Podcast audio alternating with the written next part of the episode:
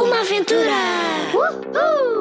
Na cidade, em viagem ou no sítio errado Eles vivem aventuras em qualquer lado. Em Lisboa, no Algarve ou no fundo do mar.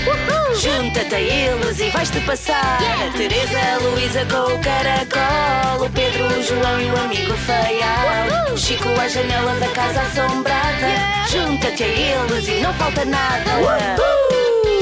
A Luísa já deve estar aflita. Vai ali alguém! Uma aventura! É uma aventura, é uma aventura, é uma aventura, é uma aventura, é uma aventura que vai começar. Uhul! Uma aventura no Porto. Aventura no Porto. No Porto. Onde é que deixámos as personagens? Dentro de um túnel de pedra, que, segundo lendas antigas, passa por baixo do Rio Douro. Um túnel enorme que parecia não ter fim. Uma aventura. Só a Luísa é que não desceu, porque nunca gostou de estar fechada e a ideia de se enfiar pela terra adentro era horripilante. Tinha ficado de vigia e inquietava-se. Nunca mais voltam para cima.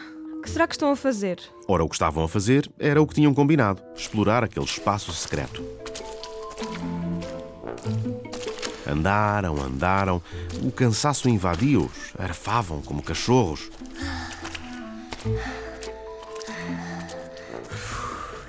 Ufa! Olha, chegámos ao fim. O fim era uma parede de tijolo. Quem teria construído aquilo ali? E porquê? Juntos, de lanternas em punho, iluminaram a parede de cima a baixo. E que surpresa! A parede tinha um buraquinho onde só cabia uma mão. E do lado de lá sentia-se vento.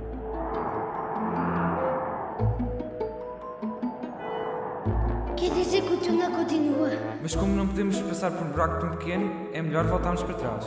Boa! A Luísa já deve estar aflita. Não se enganava a Teresa, porque Luísa não estava aflita, estava aflitíssima. Por dois motivos. Eles nunca mais vinham para cima e João, que tinha ficado com ela para lhe fazer companhia, acabava de lhe dar uma cotovelada. Pelo simples não, esconderam-se os dois atrás de umas moitas e agacharam-se, à espreita.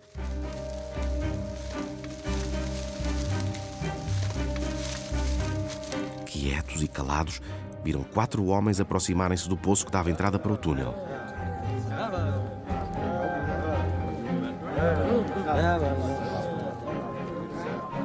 Tinham um aspecto bastante abrutalhado. Também traziam lanternas. Um deles iluminou o buraco no chão e disse aos outros: Estão a ver? É aqui o esconderijo perfeito. Os outros concordaram e disseram. Nunca ninguém se lembrará deste túnel, o que é ótimo. Depois andaram por ali às voltas. Conversaram em voz baixa. Um deles tossiu. Luísa não tirava os olhos dos homens, com medo que entrassem também no túnel e caíssem em cima dos amigos. Quanto ao João, temia que por qualquer motivo tapassem o túnel e os amigos ficassem presos lá dentro. Felizmente não aconteceu nada disso. Foram embora e, pouco depois, a cabeça do Chico emergia de dentro da terra. Que alegria reencontrarem-se ao ar livre. Abraçaram-se e puseram-se todos a falar ao mesmo tempo. Então, então, Calma! Assim ninguém se entende. Vamos para casa e conversamos lá. conversamos e comemos, que a exploração do túnel abriu-me o apetite. Não tardou que se instalassem na cozinha, de roda da mesa, a fazer torradas e a aquecer leite.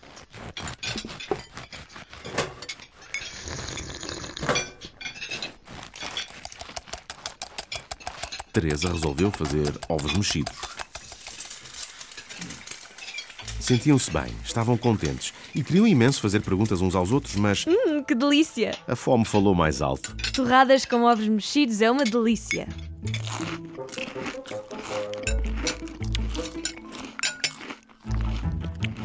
Comeram, comeram, até que a Luísa, ainda de boca cheia, pegou na palavra. Afinal, o que é que há dentro do túnel? Deixa-me engolir, vai-te explico.